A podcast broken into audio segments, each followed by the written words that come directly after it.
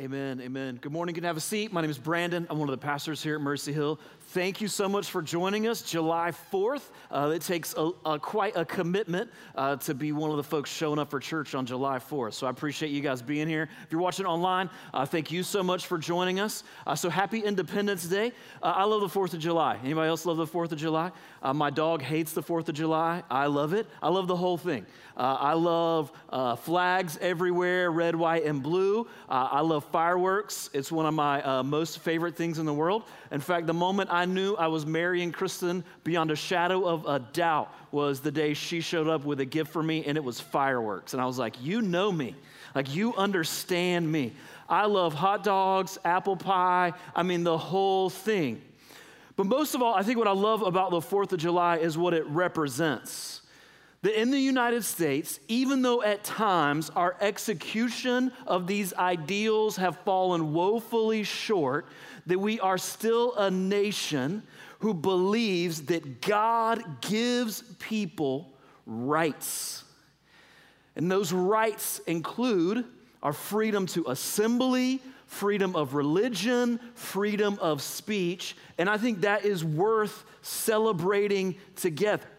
That we do still have a government that while it's lost its way several times, and depending on your partisan or political affiliations, you might believe this is currently one of those times, or you might not, we still get together to celebrate, not, let's, rem- let's be really clear, not that the United States gives us rights, but that God gives us rights, and that we live in a country that recognizes those God given rights. And so, what we're going to do this morning is actually just exercise those freedoms, those rights, by doing what we do every week, which is turning to the scripture and seeing what God has to say to us from His Word. All right, does that work? So that's the way we're going to celebrate 4th of July this week. Bibles open, exercising our right to assembly and our right of religion, free, free to practice religion. All right, does that make sense? Everybody good with that? All right, you got a Bible, turn to Acts chapter 2. We're going to pick up in verse 42. Uh, before we um, dive into the passage, would you just pray uh, with me? Just pray this along with me, all right? Father, uh, this morning, may I hear from you in the scripture. And Father, this morning, may I respond to the truth in faith. Amen. All right, Acts chapter 2, verse 42. Verse 42 says this And they devoted themselves to the apostles' teaching and the fellowship, to the breaking of bread and prayers. And all came upon every soul, and many wonders and signs were being done through the apostles. And all who believed were together and had all things in common.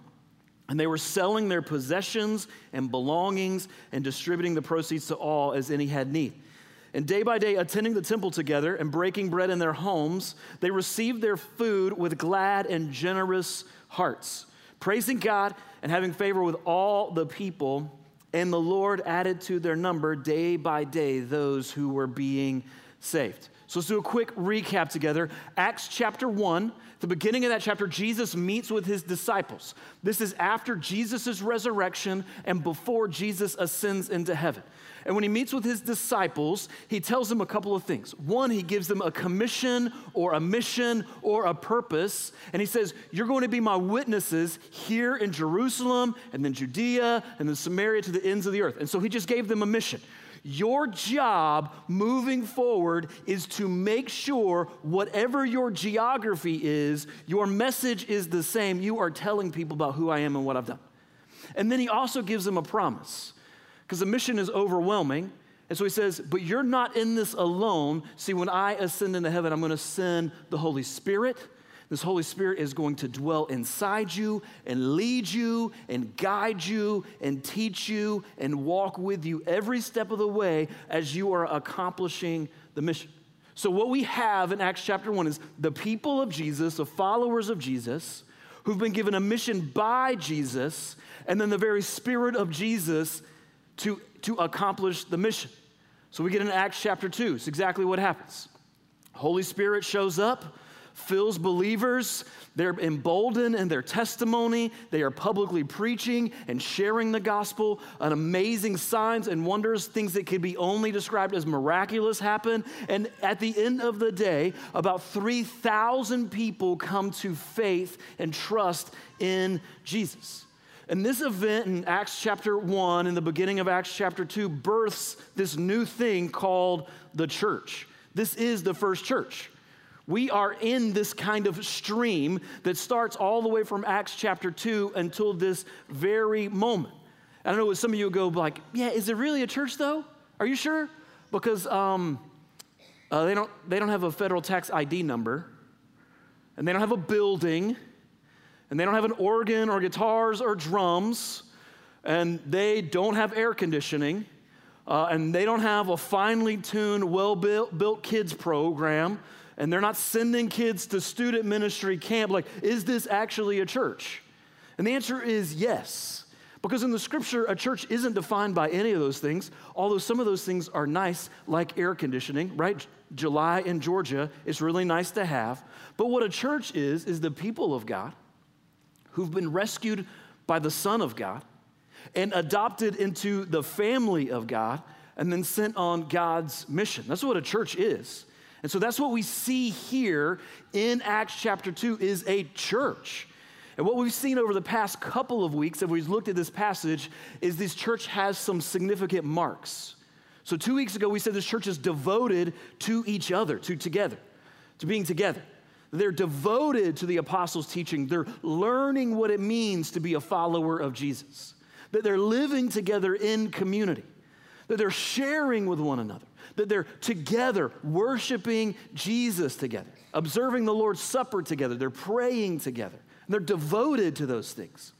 Not only that, but we saw last week that they're together in generosity, that they're sharing with each other, sacrificing for each other, serving one another. And something then incredible happens that in this environment where these people in this newly formed church are being devoted in these ways, living in community in these ways, we get this last verse of the paragraph, verse 47. And the Lord added to their number day by day those who were being saved. Now, this idea, this verse is repeated almost verbatim several other times in the book of Acts. But it's an amazing reminder that what God is doing through this community of faith is not only sharing, not only generosity, not only Bible teaching, not only a commitment to each other, but in this environment, people who are outsiders to the faith are become, becoming believers that they are responding and becoming followers of Jesus.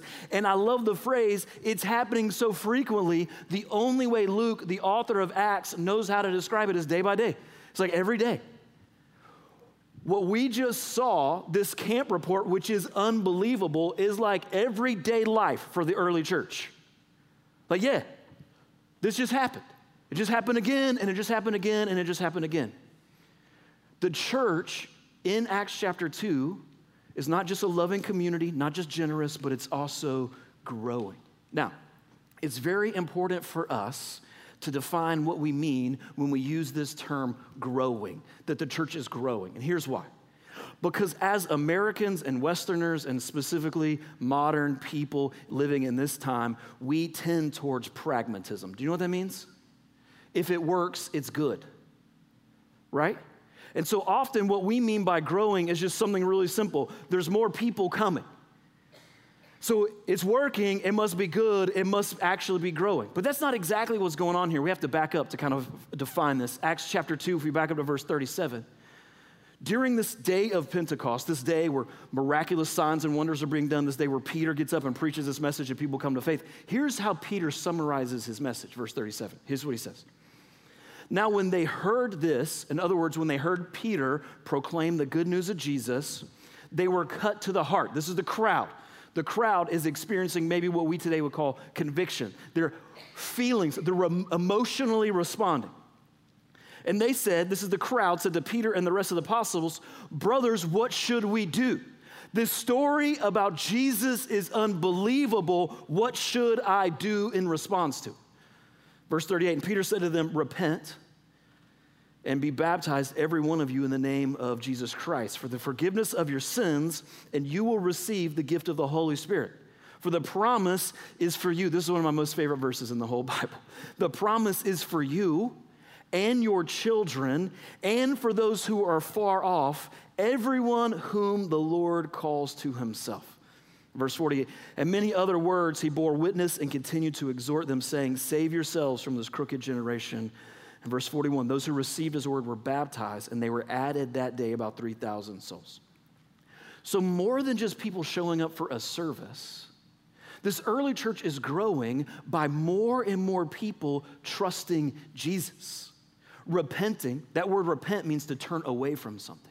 So, turning away from whatever they were trusting in previously, their good deeds, uh, possibly trusting in their wealth or their social status, turning away from those things and trusting in Jesus. They are hearing this message, this joyful announcement that Jesus can save them, forgive them, and transform them, and they're responding by not trusting in themselves, but trusting in Christ. And the church is growing because more and more people are being baptized. Now, baptism often we don't quite understand. Sometimes we get confused about baptism. So let me just give you like a quick way to understand it. Baptism is about two things. Baptism is about people who've trusted Jesus publicly identifying with Jesus. Does that make sense? So, people who've trusted Jesus publicly identifying with Jesus and then the second thing that baptism is about, and this is what we miss sometimes, is the church of Jesus identifying with that person.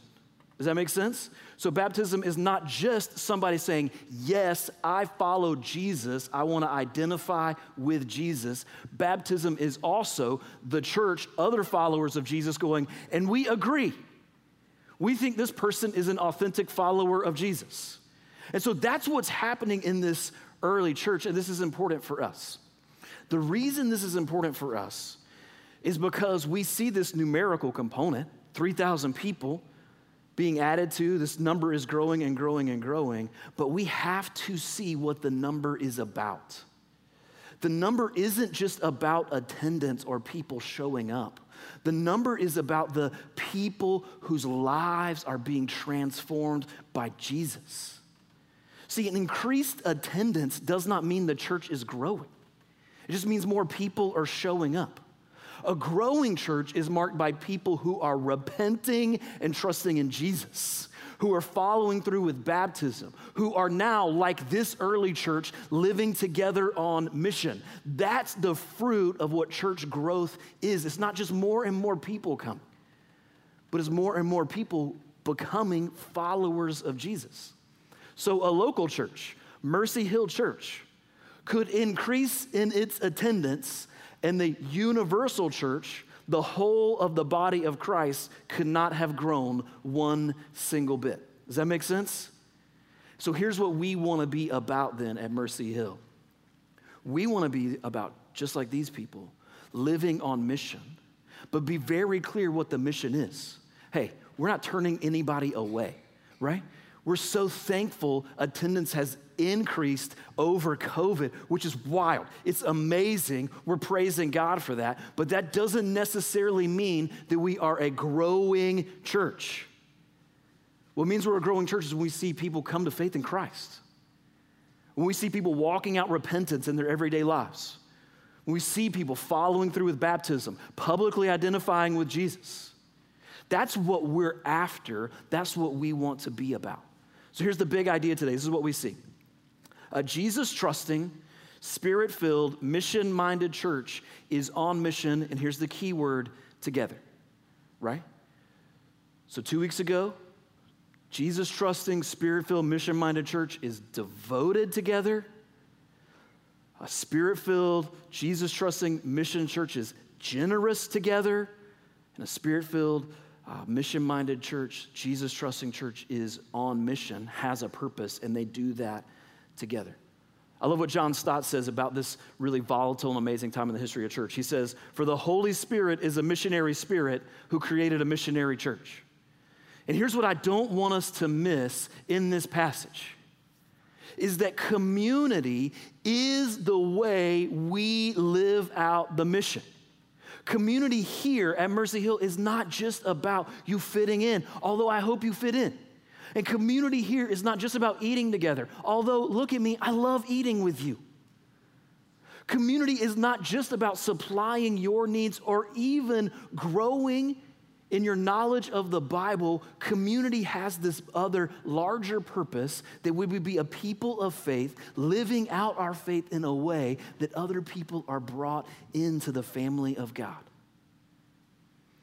This is what many of us miss when we talk about our own maturity as disciples, as followers of Jesus. Many of us think we've grown in maturity because we know theology or we know Bible stories, or we belong to a church for a long time, or because we serve in some way. And all of those are markers of maturity for sure, but there is this one marker too living on mission.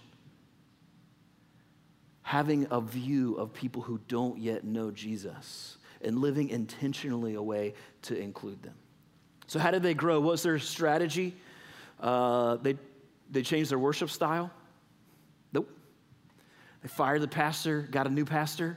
Another way, that's the way you grow a church in the town I grew up in. You just get a new pastor. And then, like a few hundred people come to your church for a while till they get tired of that pastor, and then that pastor leaves. Then you go get a new one, and you get. A, I mean, that's church growth strategy, right? Just go get a new pastor. Update the building. They didn't build a new place. Instead, what they just did is they lived in community with each other. Now, there's two things I want you to see. The first one we're going to come back to later. The second one we're going to spend some time on. All right, you ready? The first thing, and this is important, if you look at Acts 2:47, who's adding to the number? The Lord. So there's an aspect of this that is just God's work and God's work only. That God is at work in this early church so that people are coming to faith. We're going to come back to that, all right, at the end, so hold on to that. But secondly, their main strategy is just being a Jesus shaped people living together in community. That's really what they're doing. They're not rolling out any massive program, they're not on the technological edge. They're not doing anything that seems to be incredibly compelling or new or crazy or effective or really pragmatic. Well, a picture we see in Acts is they just love each other, they're devoted to each other, they're devoted to Jesus, they're growing in their understanding of the scripture, they're sharing with each other, and then what happens? It says that they have favor with all the people. And the Lord is adding to their number day by day those who are being saved. Here's what's happening is people outside of the church are looking into the community of the church and go, this is unbelievable. There is something going on here. I know that guy, and that guy doesn't ever share. He's as hard hearted and as stingy as they come, and that guy is sharing with others. The people are looking and going, Lone Rangers have become together, united in community. They're looking at the church and going, oh, there's something going on here. Strangers have become families, and enemies have become friends. That people who seem to be apathetic now care, that the greedy are now giving, and the prideful are now humble, and they're looking at that community of faith and going, well, What do I have to do? This is unbelievably compelling. One of the things that we have lost in the past three decades, particularly in the past three decades, in local churches, is understanding that the way we do mission is community. Uh, I am indebted to some pastors and leaders who went before me, but particularly in previous generations, pragmatism has reigned supreme. If it works, we do it more money on lights, more money on the band, more money on the building, and not all of those things are necessarily wrong, right? But a shift happened where we started to believe that what we needed to attract people into our churches was a bigger and better show. Um, can I just tell you, that's really dumb. Uh, we are never going to produce anything on par with Disney World. All right? Never. What the church of Jesus Christ should have that no one else has is this passage authentic community. And if we've seen anything during COVID, isn't this what people really want? Man, they go anywhere and get a show.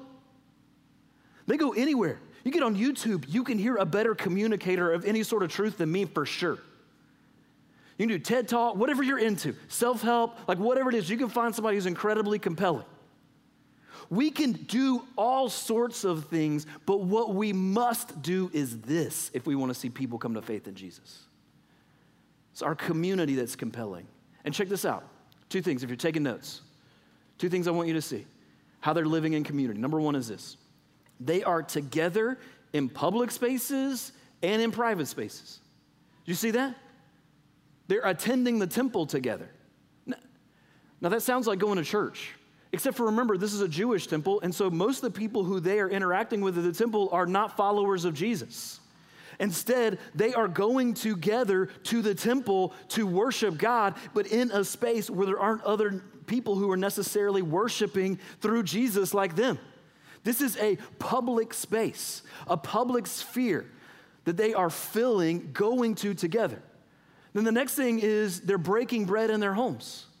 So, in private spaces, in their own homes, they're experiencing community, sharing meals and their lives with each other. Now, the question that we would have to pose to ourselves is this What if, or what would happen if our public life reflected authentic community? What if our public life reflected authentic community? What if in our clubs and in our hobbies and in our coffee shops and in the things that we like to do on the weekends and at ball games and all other sorts of things that we were together in community in all of those spaces? That if the people who you know and love in those spaces got the opportunity to meet the people you know and love in this space. And then the second question would be what if our homes, our private spaces, what if we begin to see those as outposts for mission?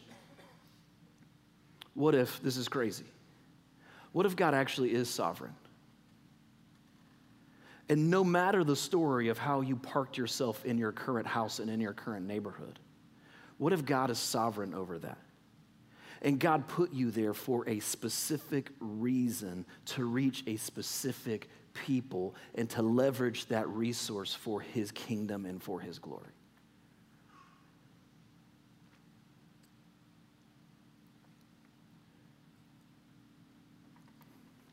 The guys and the churches who are the best in the world at attractional ministry. Do you know what I mean by that? To craft a worship service or a Sunday morning experience that is attractive to people. The churches who do that best are within 45 minutes of us, right? If you want a traditional worship service, there are tons of places that do it better than here because we don't really do it. And there are tons of places who I would say in this community who are in the top five at doing that in the entire world. If you want a young adult college service, it's 45 minutes away, the best you're going to get. If you want a contemporary service, the best you're going to get in the world, 45 minutes from here. Right? Everybody agree with that? Is that, a, is that an okay assessment? And still, yet, according to different numbers, anywhere from 80 to 85% of people in Cobb County don't go to church. And I praise God for those guys. I've learned a lot from those guys. But I want to be real frank with you.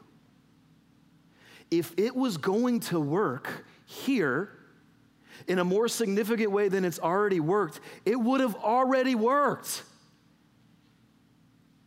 But what if it's something different? What if we saw ourselves as missionaries no matter where we live, work, or play?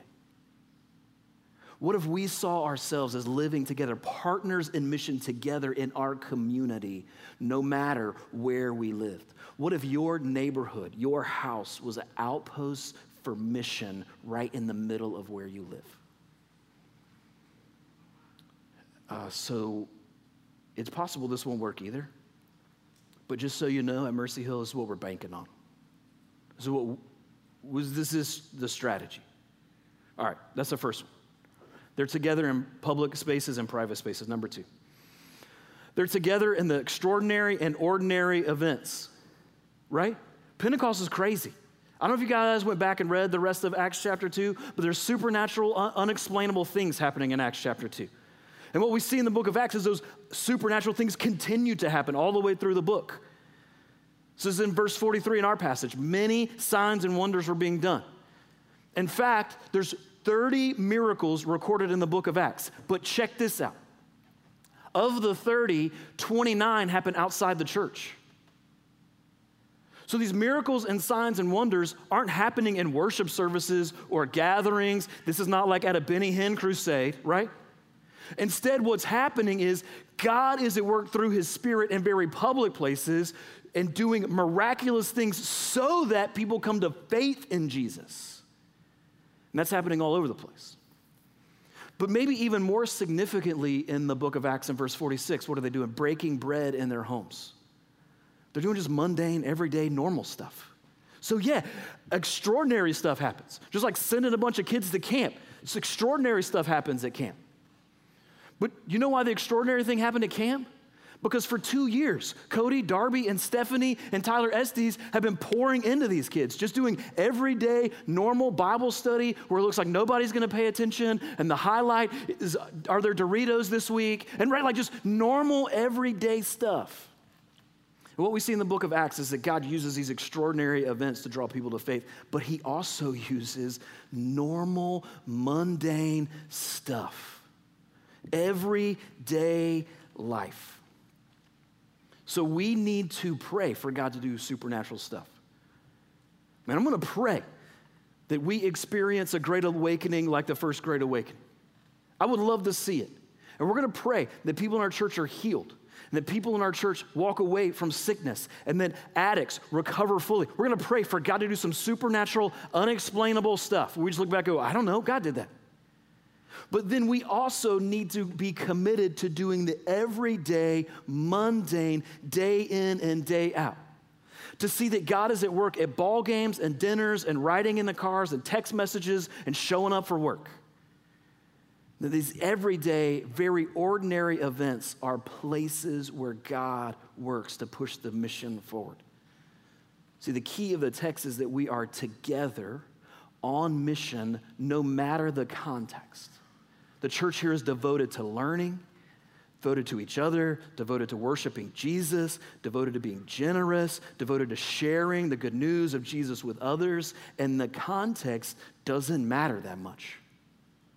Whether it's a massive worship gathering or whether it's just breaking bread in somebody's house. And so we also need to joyfully learn, joyfully gather, joyfully listen, joyfully pray, joyfully love, joyfully share, joyfully worship, joyfully eat together, joyfully invite others, joyfully share others. And I believe that God, in that sort of community, will work in unbelievable ways.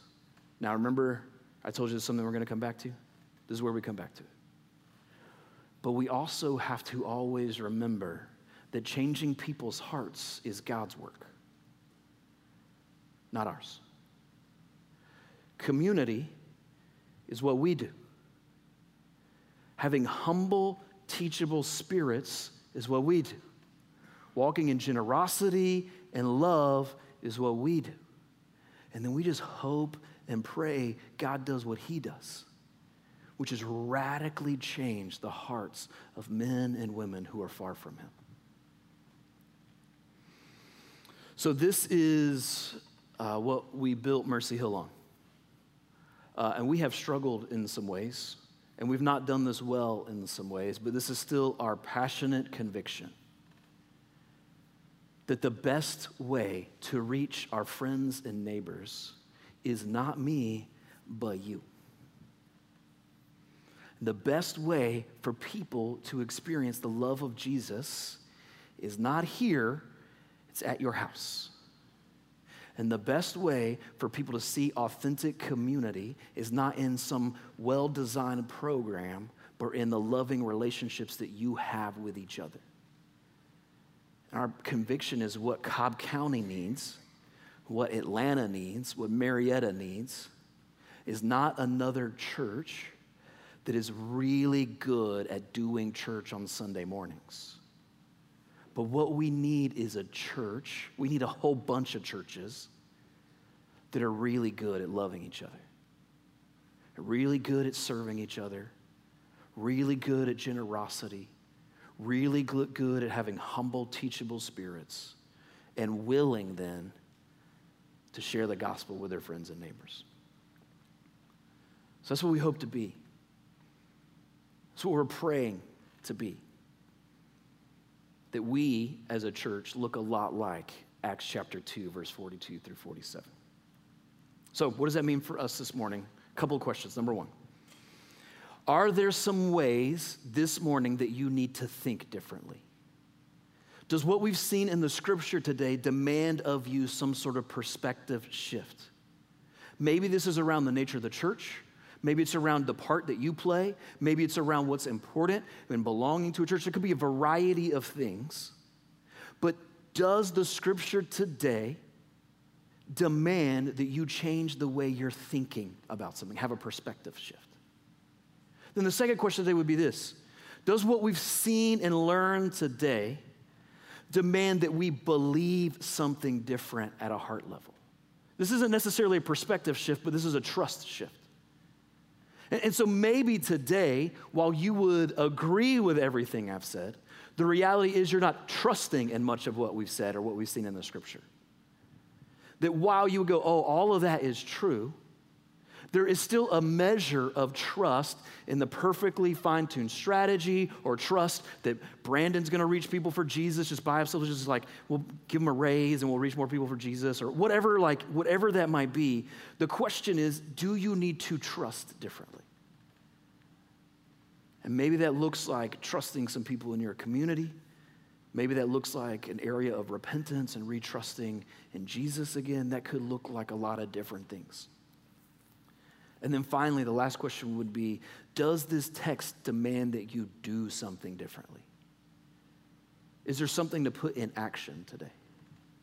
And so, one step might be for some of you, for some of you guys who were at camp this past week, that today what you might see is that these people who placed their faith in Jesus were also baptized. You might want to go, Yeah, I want to identify myself with Jesus. Or maybe today you go, You know what? I've been kind of floating, doing this like solo Christian thing. And I want to experience some authentic community. And so maybe an action step today for you would be just explore how do I be a part of one of these missional communities that Mercy Hill has around Cobb County? How do I join in? How do I find some people who I can learn together with, who I can grow in my devotion to each other with, and I can grow in my devotion to the mission with? That's what our missional communities are all about, just three things being devoted to Jesus, being devoted to each other, and being devoted to the mission. And so maybe today that's a call to action. So we just ask you today how do you need to think differently? How do you need to trust differently? And what action step is next for you in that regard?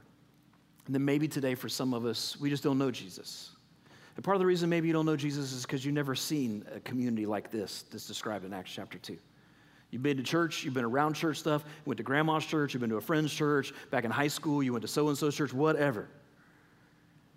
And let me just say the compelling thing about Christianity is not just that the community of faith should love each other, but that Jesus loves you.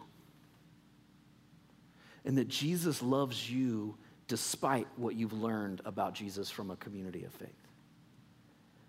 And I love that verse. It could be for you today where Peter says, This promise, this promise that Jesus will rescue those who trust in him by faith, this promise is for you and for your kids and for those who are far off. And so it's possible today that this promise that Jesus will rescue you, forgive you, and bring you into this family of God is for you today. Let me pray for us. Father, thank you so much for this good news, this joyful news, uh, that we can be rescued, saved, changed, transformed by your Son, Jesus. And Father, first and foremost today, we just ask that that would be transformative of our community uh, that we would respond to the gospel by loving each other well, by growing in community with generosity and faith. And Father, our prayer is that you would use our communities of faith uh, as mission outposts. That people would see us in public and in private, that people would see extraordinary things, but also very ordinary things, and respond in faith to Jesus. Could we be, God, a growing church? And Father, a growing church like this church. Growing and seeing people come to faith, growing and seeing people baptized, growing and seeing people living in authentic community, growing in generosity, growing in grace, growing in our understanding of the scripture. Father, we just pray that those things would happen here. God, for those of us who uh, are far from Jesus, I just pray what Peter said that this promise would be for them, they would know it's for them, even if they're far off, because it's for all whom you call to yourself. And so, God, I just pray that in these moments, you would make up for the weakness of my call to faith with your strength and call people and draw people to trust in your son Jesus. We pray that in the name of Jesus. Amen.